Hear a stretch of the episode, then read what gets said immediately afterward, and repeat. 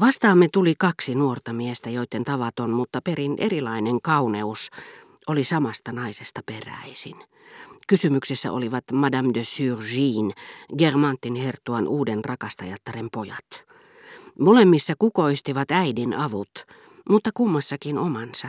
Toiseen oli siirtynyt Madame de Surgin kuninkaallinen olemus, sulava nuoren miehen vartalossa, ja sama harras hehkeän rusottava kalpeus helmeili niin äidin kuin pojankin marmoriin vivahtavilla poskilla. Kun taas veli oli saanut kreikkalaisen otsan, moitteettoman nenän, veistoksellisen kaulan ja pohjattomat silmät. Näin ollen heidän kaksinkertainen kauneutensa, jumalattaren jakamista lahjoista tehty, tarjosi älyllisen ilon ajatella, että tämän kauneuden syy oli heidän ulkopuolellaan.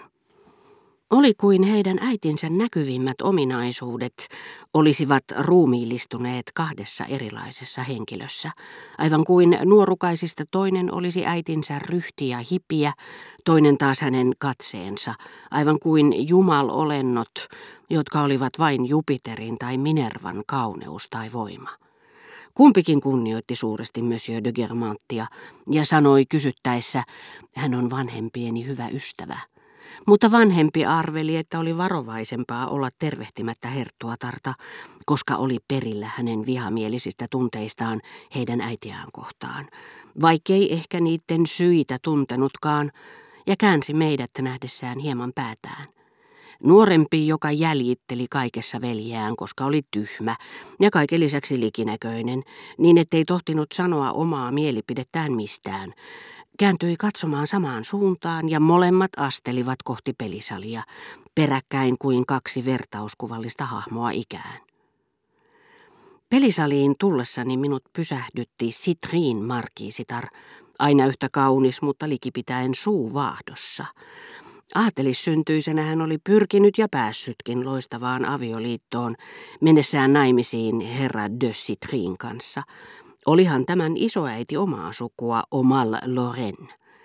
Mutta tuskin tähän auvoon oli päästy, kun hänen kielteinen luonteensa jo sai hänet suhtautumaan ylhäisöpiireihin inholla, joka ei tosin täysin sulkenut pois seuraelämää.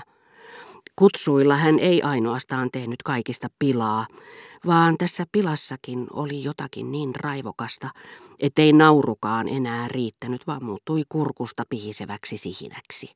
Totta vieköön, hän kähähti ja osoitti Germantin herttuatarta, joka juuri oli eronnut minusta ja ehtinyt jo vähän kauemmaksi. En käsitä, kuinka hän voi sietää tätä elämää. Sanoiko tämän hirmustunut pyhimys, joka ihmettelee, miksi eivät hyvät ihmiset itse pääse perille totuudesta, vai verenhimoinen anarkisti? Oli miten oli. Perustelluksi tätä huomautusta ei juuri voinut sanoa. Ensinnäkin elämä, jota Herttua tarvietti, erosi, närkästystä lukuun ottamatta, hyvin vähän Madame de Citrin vastaavasta. Madame de Citri oli tyrmistynyt nähdessään herttuattaren pystyvän näin kuolettavaan koettelemukseen, osallistumaan Marie Gilberten iltajuhliin. Tässä tapauksessa on kuitenkin syytä tähdentää, että Madame de Citri piti suuresti ruhtinattaresta, joka oli todella hyvä, ja hän tiesi tuottavansa tälle suuren ilon tullessaan.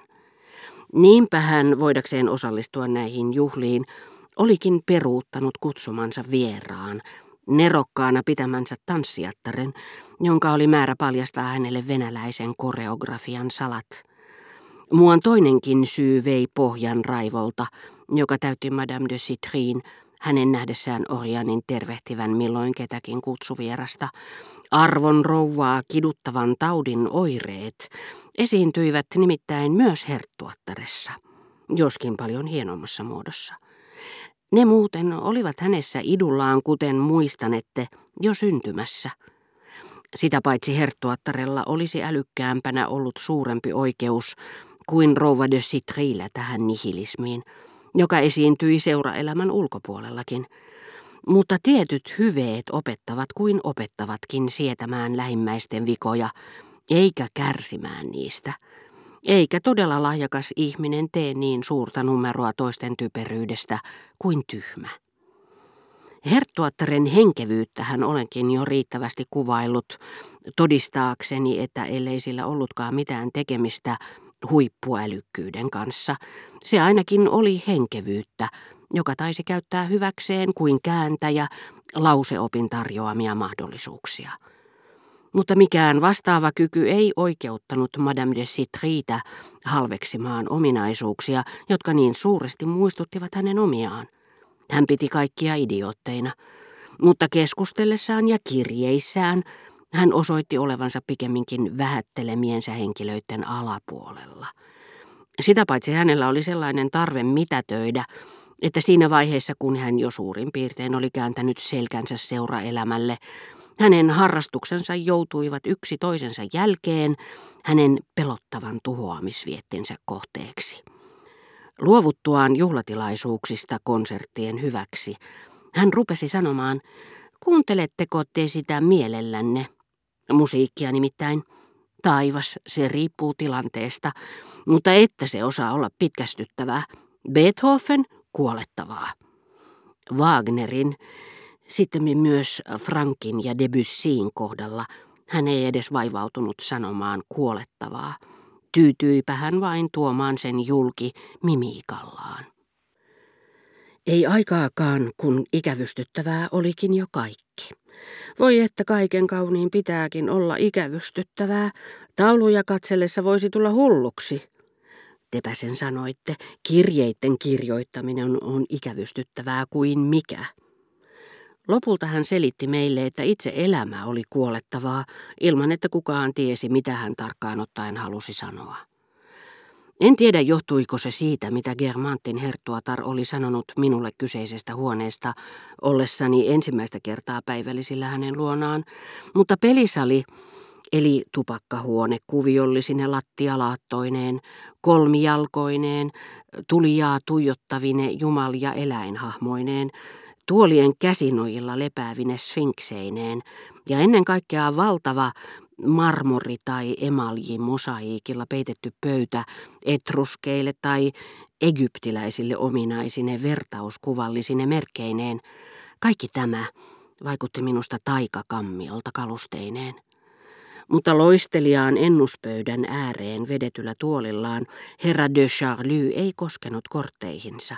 Ei, sillä kykenemättä tajuamaan, mitä hänen ympärillään tapahtui, tai edes huomaamaan, että olin juuri tullut huoneeseen. Hän näytti nimenomaan tietäjältä, joka keskittää älynsä ja tahdonvoimansa tekeillä olevaan horoskooppiin. Silmät pullistuivat hänen päässään kuin kolmijalalla istuvalla pyyttialla, ja jotta mikään ei vain häiritsisi työtä, joka ei yhtään turhaa liikahdusta sietänyt, hän oli kuin matemaatikko, joka kieltäytyy ryhtymästä mihinkään ennen kuin on ratkaissut probleemansa, laskenut pöydälle vielä hetki sitten suussaan olleen sikarin, jota ei enää pystynyt tyynin mielin polttamaan.